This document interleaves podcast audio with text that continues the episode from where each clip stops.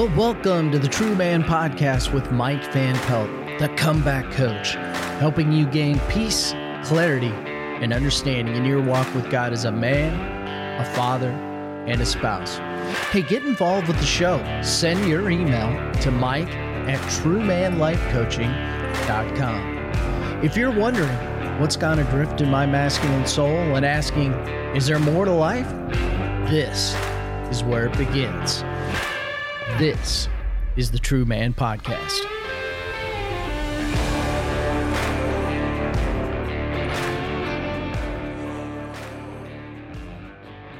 So I get the opportunity to uh, meet a lot of people and connect with folks both online and in person. And oftentimes the result is I get to hear an incredible human interest story, and I love that. So, you know, it's it's usually something along the lines of a comeback story or pivot point in somebody's life that you know caused them to make a change.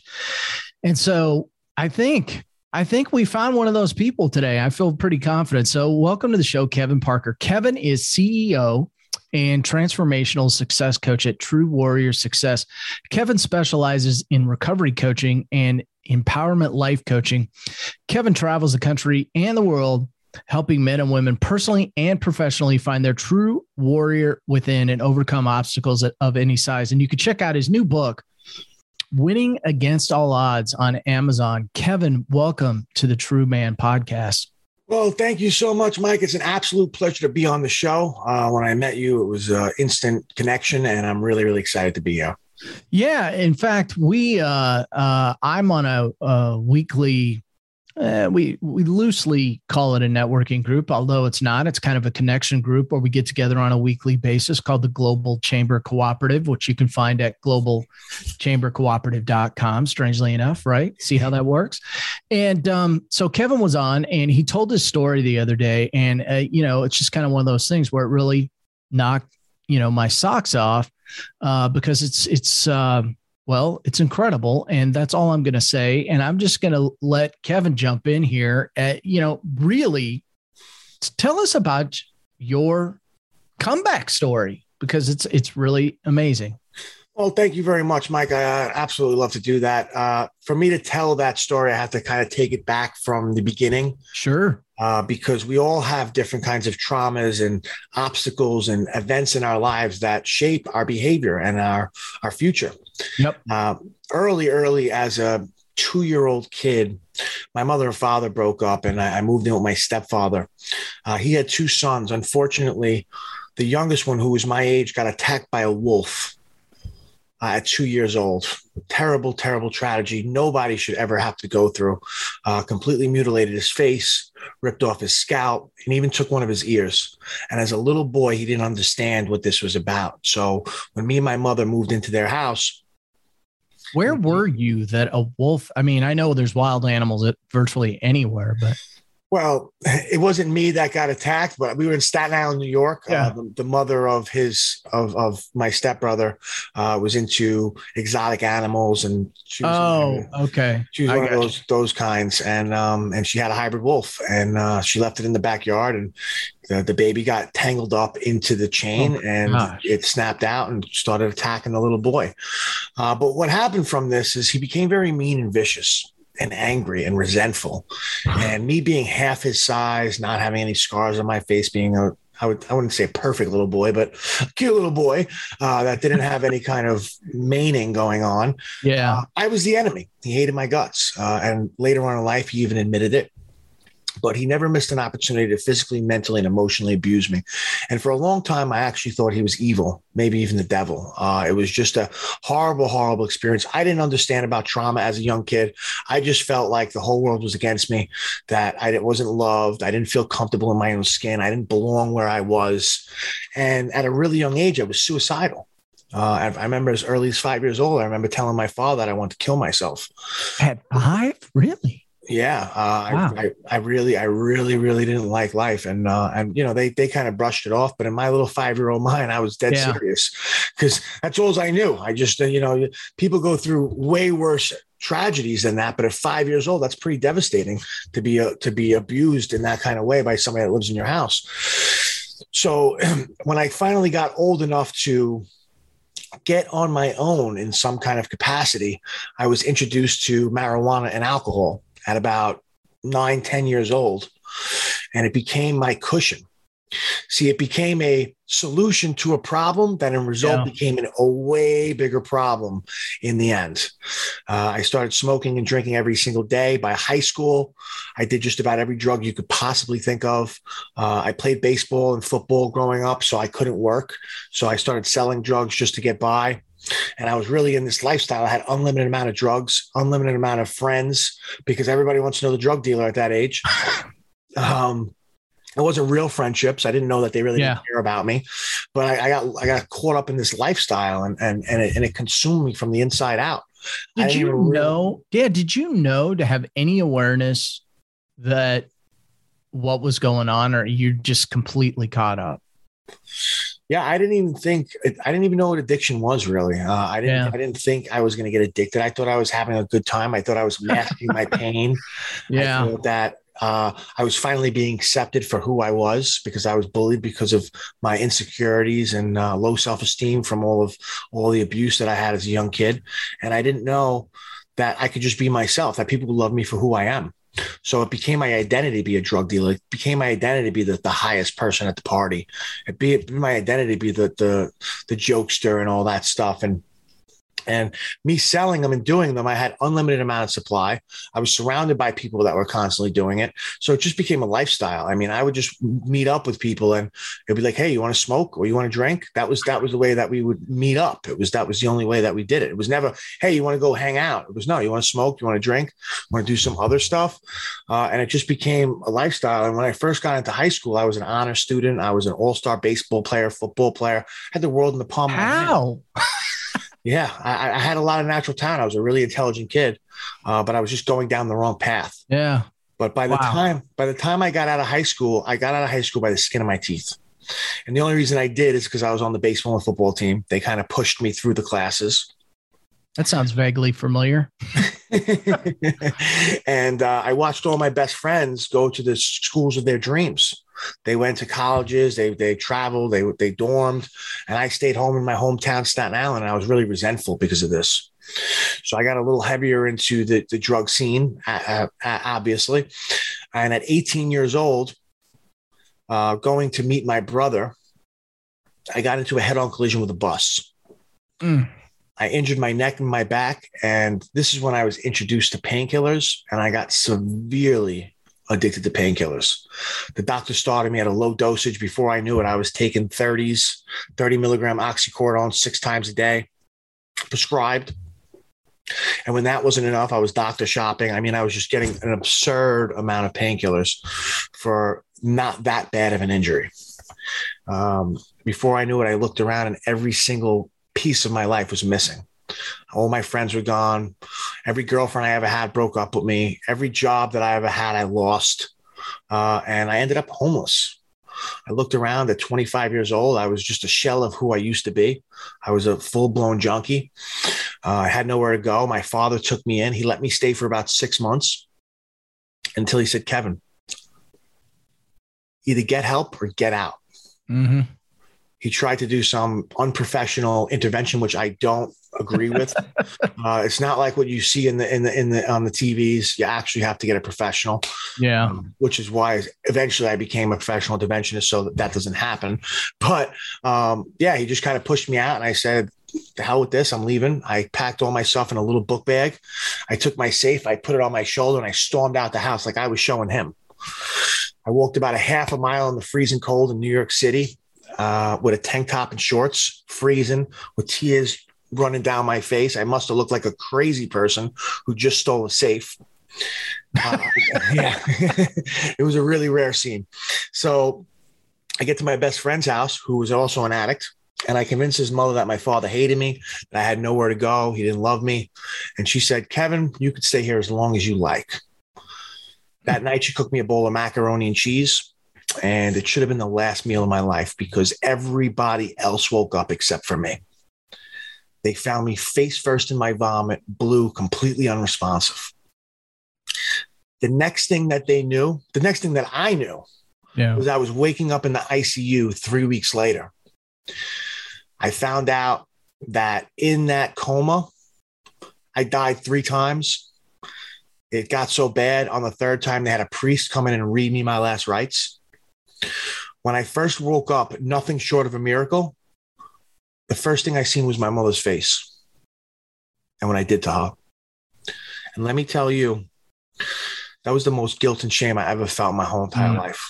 Seeing your mother, seeing your mother crying over you for three weeks, not knowing if you're going to live or die. She looked like she aged 10 years since the last time I seen her. I didn't know what was going on. I looked around the room. I was hooked up to about 10 different machines, tubes coming out of my throat, tubes coming out of my lungs, tubes coming out of my stomach, out of my junk. I was 100 pounds soaking wet. I couldn't even move my body. I couldn't even tell my mother I was sorry. Uh, I remember the doctor coming in that day and saying to my family and looking at me and saying, It does not look good. He's not going to make it through the night. If he does survive, he's going to be a complete vegetable. He's going to lose all four of his limbs, and he's never going to be the son you once knew. You're going to have to bathe him, feed him, take care of him, and he's going to live in the bed, brain dead for the rest of his life. Mm. This was the best moment that ever happened to me because it was the first time that I reached out to God. Before this, I was like, What made you do that? I mean, did you have a relationship with Christ prior to that or? No, actually, uh, my father was Catholic, my mother was Protestant, and they never they never baptized me. They never taught me anything. They just kind of were like on paper religion and i was agnostic i didn't believe in god because i always thought that there was a gray cloud that was following me around everywhere sure. and i thought why would god do this to me if he really existed why would he do this to me mm-hmm. like like i was so special and um and I, didn't believe in God. Uh, I wasn't necessarily atheist. I just was like, show me, prove to me, you know. And I, and I never really had an experience to to show me otherwise. But when I was in that coma, I had an experience and I put it in the first chapter of my book of what I actually experienced that showed me that God was real and what what really changed my mind about that that knew that, that i knew that i was saved for a reason that that that i have a purpose in my life that i was bought that there was a reason why i was here and uh and when i first woke up i had that experience in the coma and i remember praying to god consciously like actually actually aware of it for the first time in my life begging and pleading for a second chance because like they say there's no there's no atheists in a foxhole you know what I'm saying? I was just told that I was going to lose all four of my limbs, be completely brain dead, even if I survived, which I probably wasn't going to survive. So uh, I was scared to death. And I was like, God, please, I know you're up there. Please, God, just give me a second chance. I beg you, just, just, I, will change. Just, just show me. I promise I'll make a difference in this world. Just give me one more shot. I learned my lesson. And I, and I, and I remember begging and pleading and, and, and just pleading with God every single night because I knew he was real at this point. I just, I wanted to see if he'd hear me. And for weeks, I didn't really get any response. I still stayed alive. I was still conscious in my head. But uh, about two weeks after that, uh, the doctor comes in one day and he says, Kevin, I got some good news and I have some bad news. he said, which one do you want? Yeah.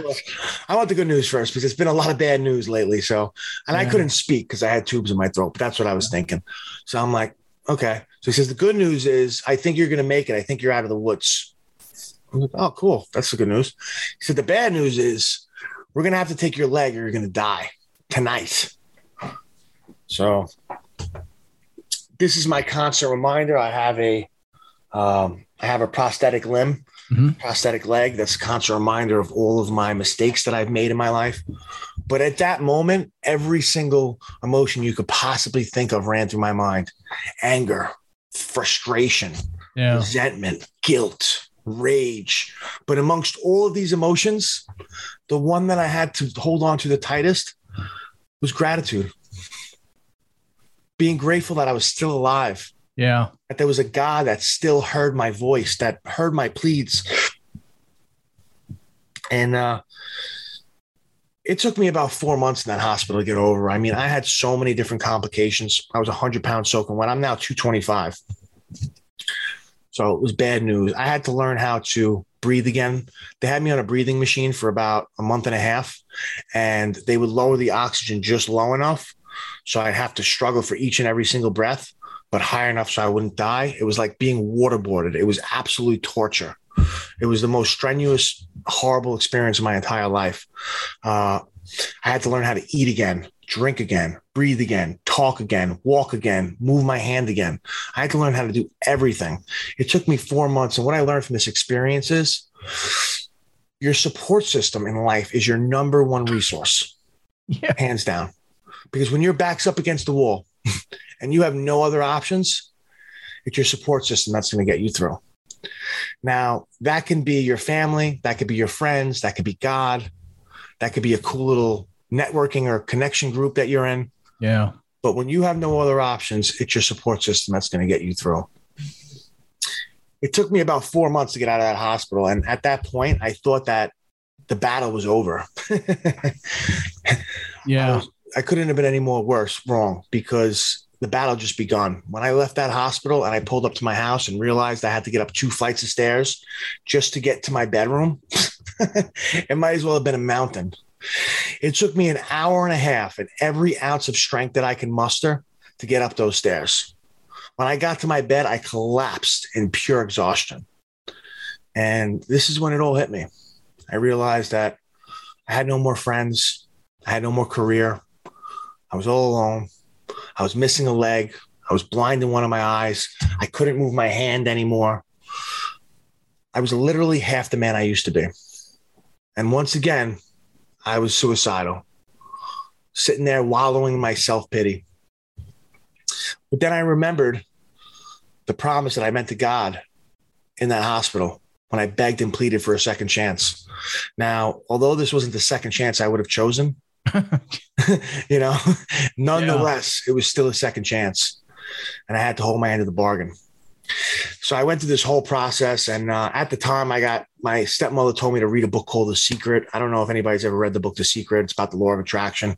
Uh, yep. It was at the time, it was really, really good for so, me. So that's interesting. You read The Secret maybe before you dug into the Bible, or were you digging into the Bible at? at- oh, that's a good question. So I wasn't even a Christian at this point. Okay. I, I, I it took me about seven years to get saved before after. I, I've been only been saved for about three years now even though you're you're reaching you're reaching out to God, there's a piece of you that like sees the the value in it, but before you really dive in, you're you're diving into the secret, which is good stuff. It's yeah. good stuff. I you know this is interesting. Okay. yeah. No, I went. Uh, we can go into my spiritual uh, journey, but I, I was very stubborn in that because I was very turned off by the Catholic Church because when I went there, I felt very, very judged. Uh, I didn't know any of the prayers. I didn't know anything that was going on. I went there and I thought yeah. it was all about money. You know, I, I just, I just f- didn't feel comfortable praying to statues. I, I, the, I thought, I thought the whole Jesus story was a fairy tale. Nobody guided me and showed me the right direction. Nobody opened right. up the Bible and showed me. So uh, that was the last place that I was looking for God. I knew He existed. Um, I, I knew that He saved saved my life, and I knew that he had a bigger purpose for me. But uh, it was the last place was I going to look was Christianity. Let me tell you. yeah, so, I, I, I get it. So yeah. this is yeah. So you you come across the secret. Yeah. So I come across Streak I, I read, I read it's about the law of attraction, like attracts mm-hmm. like, whatever the mind can conceive and believe it can achieve. This is a really powerful thought process for me because I was dying in my bed pretty much. And, you know, I'm missing a leg. I can't move my hand. I'm 100 pounds. My girlfriend just left me. Uh, I have no career. I have no hope. So it gave me a little hope in my life. And I started crossing off all the things that I needed to do. Uh, I needed to get off of drugs. I needed to get, I needed to get myself back healthy again. I needed to do all these different things. Uh, but there was no way that anybody was ever going to put me back in a medical facility for 30 days to get off of the drugs they had me on after being in there for four months. So I had to lock myself in my in my room, cold turkey for a month, uh, getting off of opiates. Which I don't know if anybody out there has ever uh, been addicted to opiates, but it's like uh, having the worst flu that you've ever had, and every ounce of physical, mental, and emotional pain hit you all at once that you should have felt that entire time using. Uh, the withdrawals for opiates are absolutely brutal, but I did it all on my own, locked in my room, throwing up, my brains up. And uh, I did it. And it was the first thing I did on my own. And it was a really, really great experience. And I knew the next thing I needed to do was go to my doctor and figure out how long it was going to take me to learn how to walk. Mm. So I went to the prosthesis office. I asked the doctor, I said, Doc, what do you think? How long is it going to take me to walk? He looked me straight in the eyes and said, Kevin, it does not look good for you, man. Uh, you're 100 pounds right now. You have, you, you can't even move your hand. You're, you, you have atrophy throughout your whole body. He said, it's probably going to take you two years to learn how to walk properly. two years. When I heard this, yeah. I almost cursed the guy out. I was like, don't tell me. I've been I've been walking my whole life. Don't tell me two years. Are you crazy? So I stormed out of there in my wheelchair, and uh, I came back two weeks later with just a cane. The doctors tried to grab me. I said, ep, ep, ep, "Don't you touch me. I'm going to do this my way." Tell me two years. No way is it going to take me two years. So I come back two weeks after that. I keep completely unassisted walking on my own two feet. The doctor was blown away from his reaction, I was pretty impressed myself. So, so this do gave me. A, do you attribute part of that to listening to the material, uh, the the secret, and just really pushing uh, yourself mentally? Because I mean, obviously, the doctor wasn't all that positive. So, I, I, I mean, that in and of itself could make one just give up. Yes, the power of positive thinking. Yeah. And the power of of visualization. Those mm. are all very real things. We have mecha- mechanisms. I don't wholeheartedly agree with the secret as of now of the knowledge that I have in my head now, but I do believe in the visualization. I do believe in I do believe in positive thinking. I do believe in all of those different things that will eventually give you the best shot to make the best decisions yep. to get what you want in life. I don't right. think it's that I'm doing it myself that I'm manifesting stuff out of the sky that I say I need a million dollars and a million dollars plops in my lap. But it was a good it was it was a good start for somebody that was hopeless. Right. Uh, so yes, I do I do accredit some of that success to that mindset of being able to visualize myself walking, visualize the positive lifestyle, being able to see what is possible that I can do it. Uh, from this point, I gathered momentum. Now I'm walking after one month. Then he just told me two years.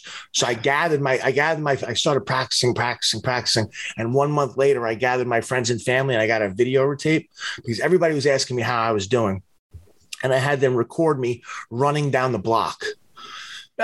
Now picture this: a doctor tells you it's going to take you two years to learn how to walk. I was running in two months. And what I've learned from this is don't ever let anyone ever tell you what you can or cannot do in life. The only obstacles are your mindset and your faith. You could do anything that you put your mind to. And this really gave me momentum in my life because now I can run, but I still have this floppy hand. I had drop wrist, I had atrophy, and the doctors told me straight up, they said, You're never going to move your hand again there's really there's no shot. You have absolute 100% nerve damage. I couldn't even feel my hand. I couldn't move it. It was just dead. It was just a floppy wrist. Hmm. Uh, and again, I looked at them. I said, "You don't know me very well. Don't tell me what I'm going to do. I'll show you." And I stared at my hand for about nine months, and I stared at it, and I looked at it, and I talked to it, and I said, "Come on, move. We've been doing this our whole lives. I'm not going anywhere until you start moving." And one day, my finger wiggled. Mm. Oh man, when I see my finger wiggle, it was one of the happiest days of my life, man. I see my finger wiggle. I was like, that's all I needed to know. I started getting my finger. I worked on the finger for a week. Then I finally got the other finger to work. Then another finger. Then I got my hands. And I eventually started getting my wrist. Then I started started getting my wrist strength back again, working out with soda cans. And before I knew it, I got my hand back. I almost have about 90% usage. I can't do certain things and I have a little bit of numbness in my fingers, but thank the Lord that I have my hand back again. Yeah, I mean, we're obviously if you're listening to this on the podcast, you can't see the video, but if you can see the video, I, am like looking at you now and watching you move your hand around. It seems perfectly normal to me. Yeah, yeah. Well, like if you see, like you see, like this hand, like, I can't do that.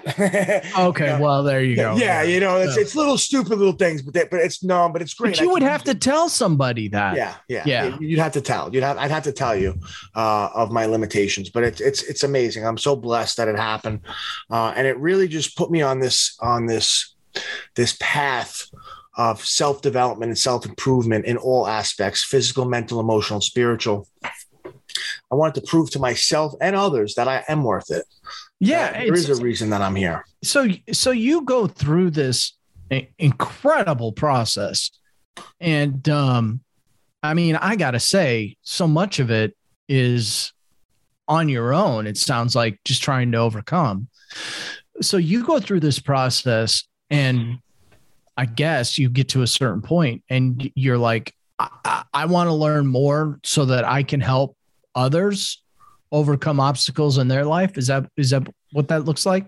Yeah, I, uh, I I started because I was a construction worker my whole life before this happened, and obviously I wasn't about to do construction work with a missing leg and a, and, a, and a bum hand, so I had to start using my mind. So I started really, really following around Tony Robbins, yeah. Uh, Les Brown, John Maxwell was a big hit. I read all of their books. I became a self development junkie instead of just a junkie.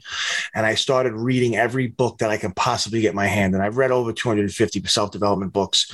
Um, I went back to college. I wanted to be a doctor at one point uh, because all the doctors that saved my life. And I found out that I'm actually pretty smart. I got straight A's in college, uh, but I did not want to go back to school and spend 10 years in school. Yeah. So, so it yeah. slowly started to diminish from I wanted to be a doctor, then I wanted to be a PA, then an NP, then a nurse. Then I just got my bachelor's degree in psychology because uh, I just I didn't want to do the whole schooling and um, and I also didn't want to work for somebody. Mm-hmm. I didn't want to have a boss because some days I can't put my leg on, some days I can run, some days I can't walk, uh, and I don't want to have to worry about if I'm going to lose my job if I can't get up someday or be on my feet for 12 hours or whatever the case may be. So I had to really customize my life, but I realized that my life is my canvas and I'm the artist. I can yeah. literally create any life that I desire if I just put it together how I want. So I started really developing in self development, um, coaching, leadership, every book that I could possibly read on. And I wanted to figure out a area that I can implement all of these different things. And I was thinking, what do I know well? I was like, well, I know how to do drugs really well. I was wondering how you were going to spin that off. Yes. I was really good at doing drugs, and I was I became really good at getting off of drugs. Yeah. So I started really starting writing inspirational things on online, um, and I started hearing a lot of a lot of really sad stories because of the opioid epidemic. Yeah. Uh, so I wrote to the the Sunday Advance in my hometown my story, and within 30 minutes of me emailing the editor, I got an email back. This is one of the most amazing stories I ever heard. I would love to be able to put this on the front page of the Sunday Advance. So they I said, sure, no problem. That would be great. And once I did that, I had about like 150,000 people that uh, shared it and and liked it and all that stuff whatever they do on the internet i'm not big on that but it just it just went it went viral and a bunch of organizations started reaching out to me and asked me if i speak at their events so i said oh i've never spoken in my life but i'm in this place of self-development. I was like you're pretty not? good. Why not? Let me try. Let me try. Let me see. I gave it a shot. And i remember the first time i was at a scared straight event for drugs don't do drugs event yeah. And I was supposed to be the keynote speaker and I was terrified. I'm sitting up there. I had my glasses on. I had this crumpled up piece of paper. I'm sweating. My glasses are fogging up. I'm shaking. I'm like, boo, boo, boo, this little piece of paper in my hand. And I'm like, they call my name up and I'm like, I'm stuttering through the whole entire speech. But you know what? I got through it. And when I got through it, I had a standing ovation from the entire crowd. And it was the biggest high that I've ever gotten in my entire life. Wow. It was just incredible. People were lining up to, to, to hug me, to say hello, to tell me how that inspired them, that they were they, they want to stop doing drugs, that they need help. And then from that point on, I really just got into helping people with addiction. I started speaking to kids in high schools and intermediate schools. And by the second or third time, I didn't have a piece of paper. I just spoke from the heart. And I started putting together speeches and really, really putting messages together that would really empower and help people that are struggling. Uh, but I also know that I struggled with mental health issues and insecurity issues and self confidence issues and all of these different issues. So I wanted to become a coach. So I got uh, certified through John Maxwell and Tony Robbins, and uh, and I started coaching. And coaching was something that r- really, really turned me on because uh, the coaching process is so powerful. Yeah. Um, if if you have that aha moment and you change somebody's paradigm and switch their perception, I mean, it could be just life changing because they come up with it in their heads, and it was just so powerful to me. I really, really loved it. Uh, so between the speaking and the coaching, uh, I really, really enjoyed it. But then I started learning the the, the business of this type of stuff. And I learned I had to niche myself and all this Yeah. crazy marketing stuff, and uh, which I wasn't too uh, happy about. So I started, I got my intervention. Uh, intervention certification my sober companion certification my recovery coach certification uh, every single cert i have like 12 or 13 different certifications and different modules of coaching and all kinds of different things around recovery, transformational coaching, and empowerment coaching. And I kind of combined all three of them and created True Warrior Success Coaching. It's more of a transformational success coaching where we turn pain into power.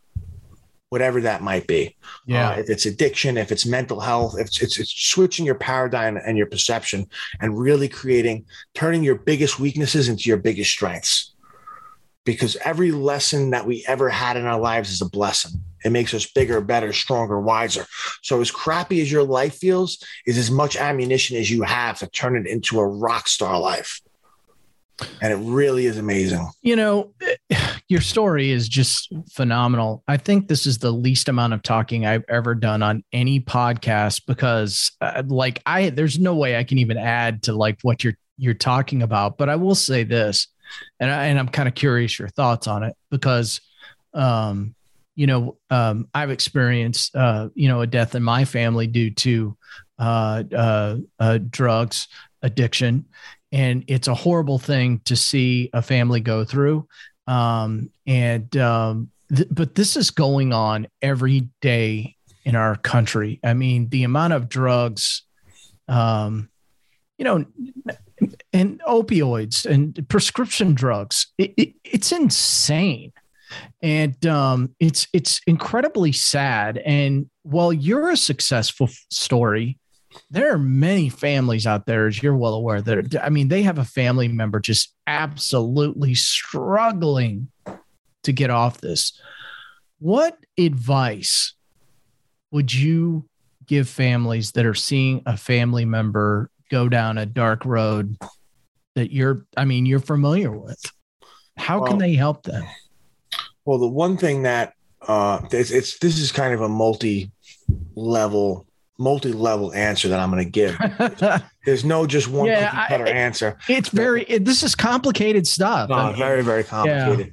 But the one thing that I can really, really tell family members is do not enable the addict.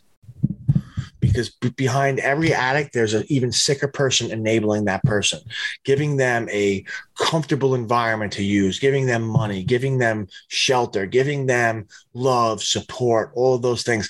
Because the enabler always thinks that they can help fix them. You can't fix an addict, they have to make that decision by themselves. So the two most important things that you need to do is to first get a professional involved because a professional is going to be able to take the, the burden off of your shoulders when you stop enabling them to use. yeah. When you say enough is enough, this is the boundaries. These are the these are these are where you cannot cross. I'm not going to let you walk over me perpetually for the rest of your life because not only are you going to kill yourself, but I'm going to watch you kill yourself. And then I'm going to feel guilty about it. You know, people make decisions from the avoidance of pain and the obtainment of pleasure. When it gets more painful to use than the pain it is to stop, then they'll then they'll quit. But if you continue to make it easy for them to use, if you continue to love them, support them, and be there for them while they use, they'll never stop until they're dead. And Mm. you can never make that decision for them, but you can shape their behavior by taking away the things they value until their life falls apart and they hit that rock bottom where they say enough is enough. Because only they can make that decision. You can't force somebody to stop doing drugs. I've seen a million families try to beg and plead and like bribe that their loved ones, I'll give you this, I'll do that, you know, and all they do is they just get manipulated more, or they get let down. Mm. You need to get a professional involved to set the standards of how things are going to be get done. Whether that's a family coach, whether that's an interventionist, whether it's a recovery coach, whatever it might be, you need somebody there that has the professionalism because your family member, the, the addict, only knows you as dad, only knows you as mom. You're not going to just step up in there and put a professional hat on and they're going to trust your word as gospel. It's never going to happen. Uh, for me, I'm, I'm, I'm a family coach, a recovery coach, a sober companion, a drug interventionist. I have a, a, a family member that's on drugs. I'm so close to them, I can't do the intervention on them because they only know me as their family member. You need to get somebody that's out of it, that's not emotionally invested in the situation to take control of the situation, if that makes sense.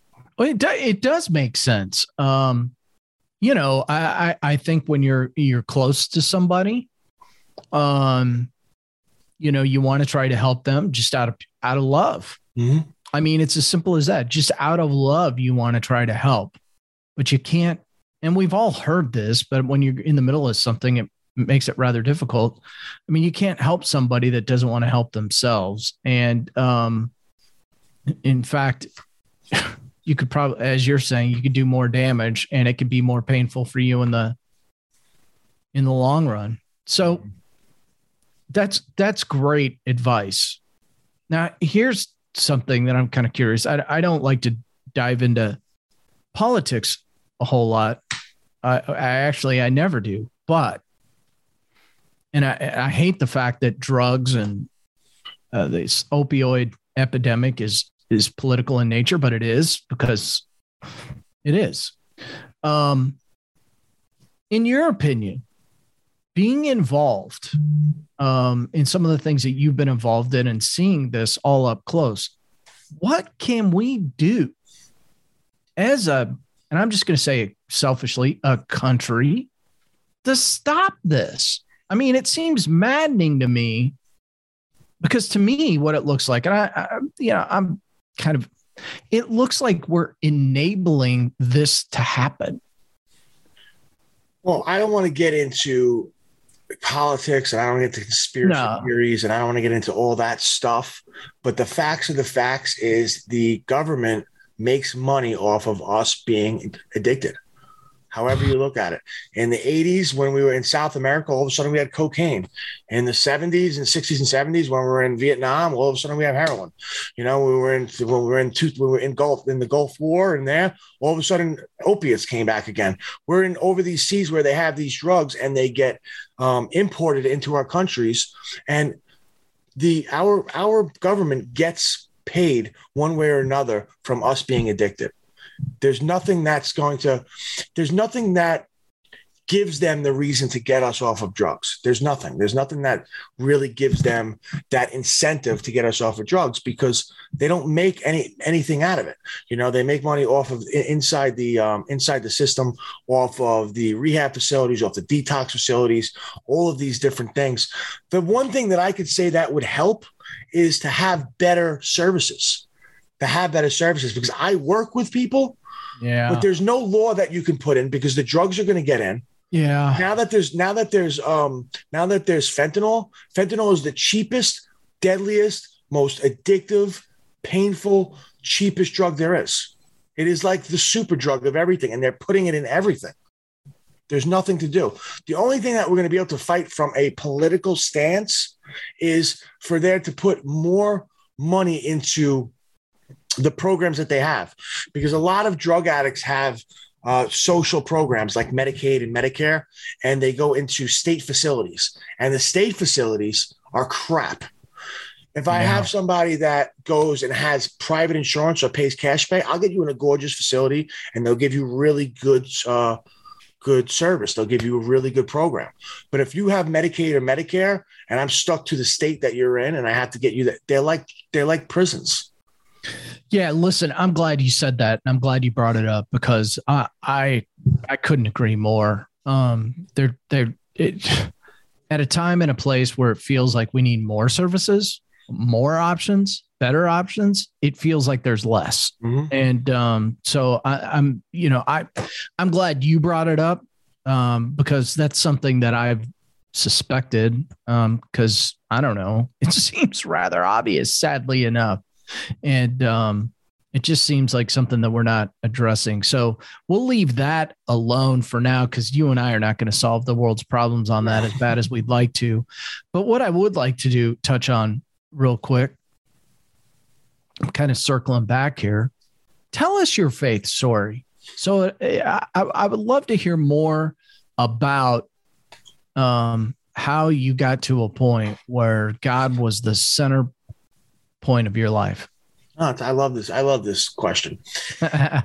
so it started off. I was completely agnostic. I felt like there was a great cloud around my heads. Uh, when I when I was in the hospital and I had that coma, I experienced that God is here. Uh, I was very stubborn on who he was and what he was about and how to develop that relationship. And Christianity was the last place that I was going to look. the first place that I looked was the secret, was the law of attraction, was the universe. Mm-hmm was all of these different things because it gave me some kind of connection into something that was outside of the world that I could see. It gave me some kind of um, notification that there's more than meets the eye out there. Whether you whether you want to call them spirits or demons or gods or angels, I knew there was more to this world than what we can see in our physicality. And it was the first time that I experienced that. Uh, and I started reading books like I started looking into Buddhism because Buddhism um, really, really kind of rung a bell because it's about uh, life through suffering, uh, duality, um, all about nature, mm-hmm. uh, all of this. Oh, there's a little good and all evil. There's a little evil and all good, uh, and it just kind of made sense to me logically. Right. But as I started learning about it, it more it more resonated to me as a philosophy rather than a belief system.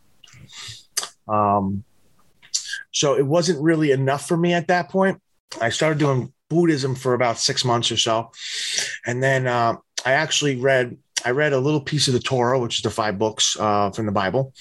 Uh, I got bored out of all my mind out of that because I didn't have any, I, didn't have any backstory or anything. You know, you don't you start in the New Testament when you when you read this kind of thing. Uh, but I got kind of overwhelmed by the Torah. I was like, well, that's not the answer. Um, I liked Genesis, but everything else was just like Leviticus and all this crazy stuff and the laws. And I was like, I don't know what's going on. So I, I, I was like, that can't be the answer. So I circled back off of that and then uh, I started to try to read the Quran, and the Quran uh, had a few interesting facts, but the things in it they were saying I didn't agree with. There was just there was just too much violence in it. Muhammad was the Muhammad, Muhammad was a murderer. You know what I'm saying? Like he was the mm-hmm. the stories in that thing was just crazy. And then when he seen the the the angel Gabriel and he wanted to jump off the it, it just it just got me crazy. I was like, that's not God either. I was like, well, where am I going to go? So my friend introduced me to New Age spirituality uh, where and it had to do with meditation and prayer and moon ceremonies, and it's something that I could actually touch because it had to do with with nature and with Mother Nature and all these different things. Um, and I started with that for a little while. I really started doing Mother Nature, and I got introduced to a few different Native Americans Native Americans, South Americans. I started praying with medicine men and shaman and uh, and chiefs from the uh, from the indigenous people of North and South America. Uh, I did, and one of the things that really kind of got me turning towards Christianity is one time I did something called ayahuasca. I don't know if you're familiar with ayahuasca is, but it's a it's a hallucinogenic root from from South America. Um, and it has the stuff called DMT in it, which DMT is in all kinds of different. Uh, uh, every, every, it's inside our mind, it's inside grass, it's inside plants, it's inside everything.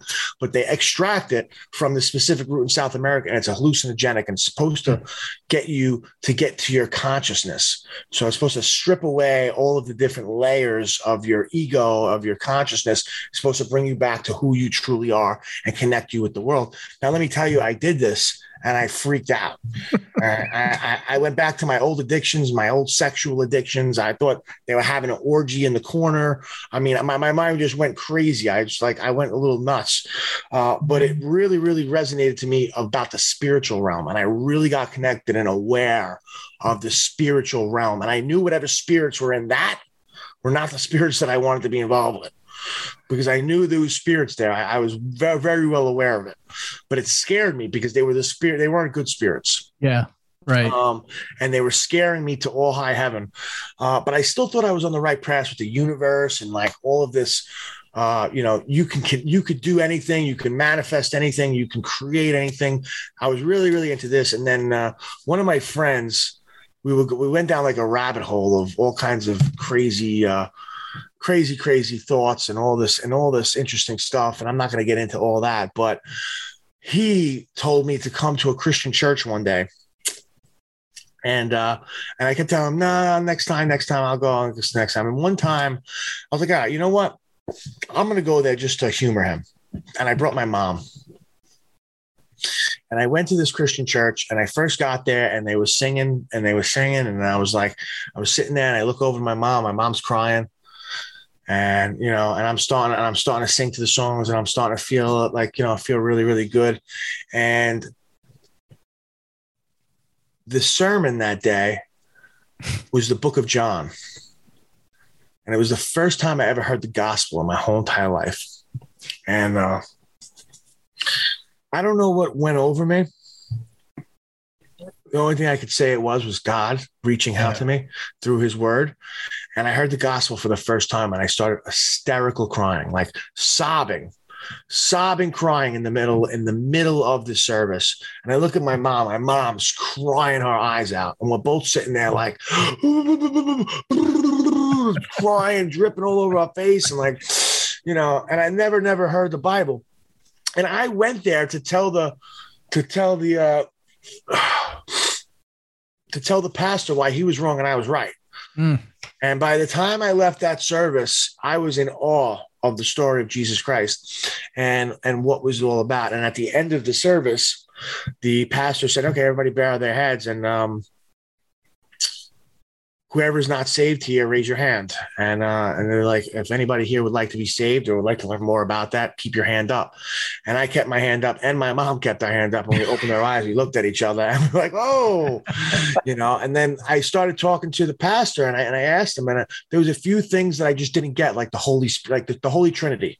I didn't get that. I didn't get it. I, sure. thought, I was like, this is ridiculous. What is this? This whole thing. And he gave me an answer that just made sense.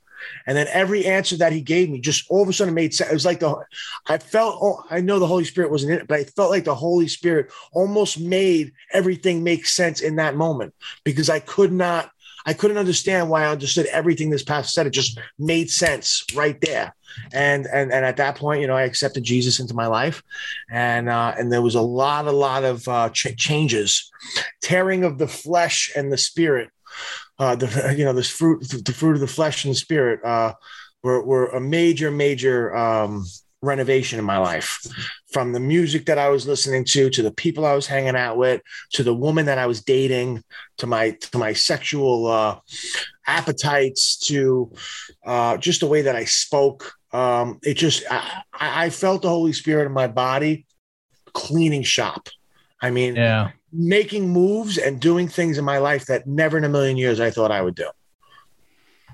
And it was just a beautiful thing. And, you know, although there was a lot of pain and a lot of growing and stretching in that process, I wouldn't change it for the world. And I feel so blessed. And I, and I try to uh, share the gospel and share the good news with everybody that I can possibly meet although you know i'm in a professional setting and sometimes it doesn't allow that all that yeah. much. And sometimes you're working in recovery and you can't tell people what to believe spiritually but i hint to it or i use the practices of jesus and well yeah. And listen i tend to believe that it, people see the light in you.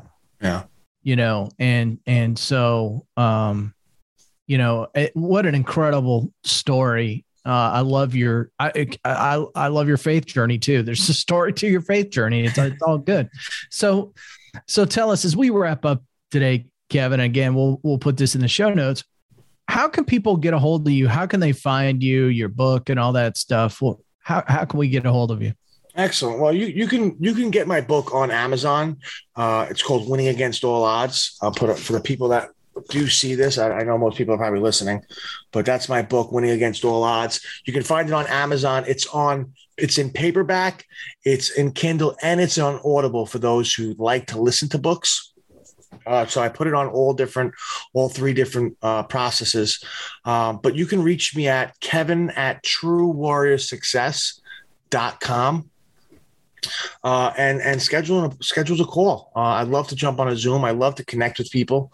Uh, I also have a website called truewarriorsuccess.com and kevinparkerspeaks.com for obviously speaking engagements. But I'm all over Facebook as, you know, Kevin Parker from Staten Island.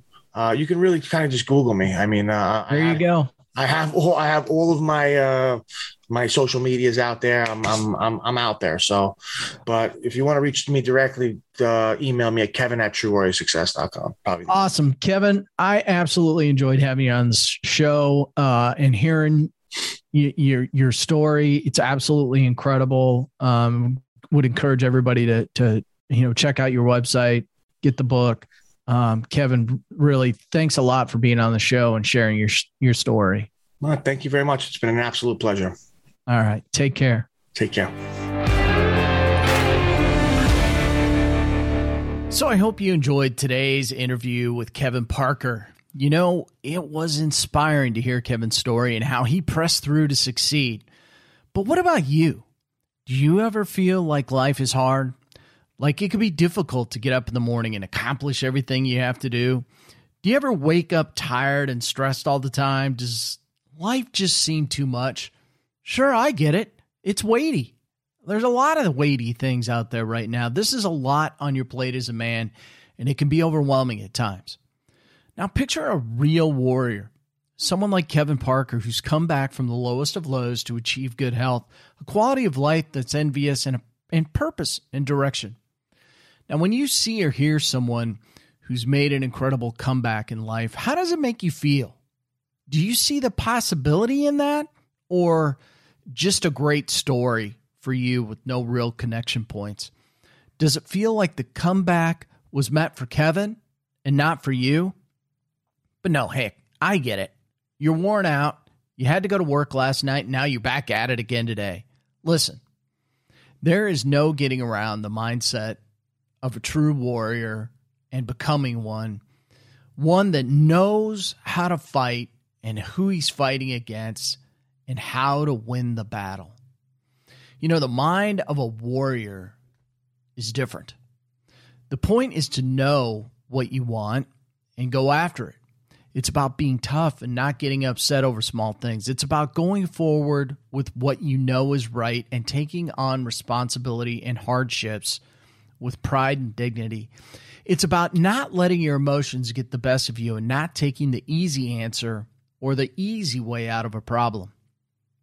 Is any of this easy? No. In fact, it's downright difficult. So, what are you going to do about it?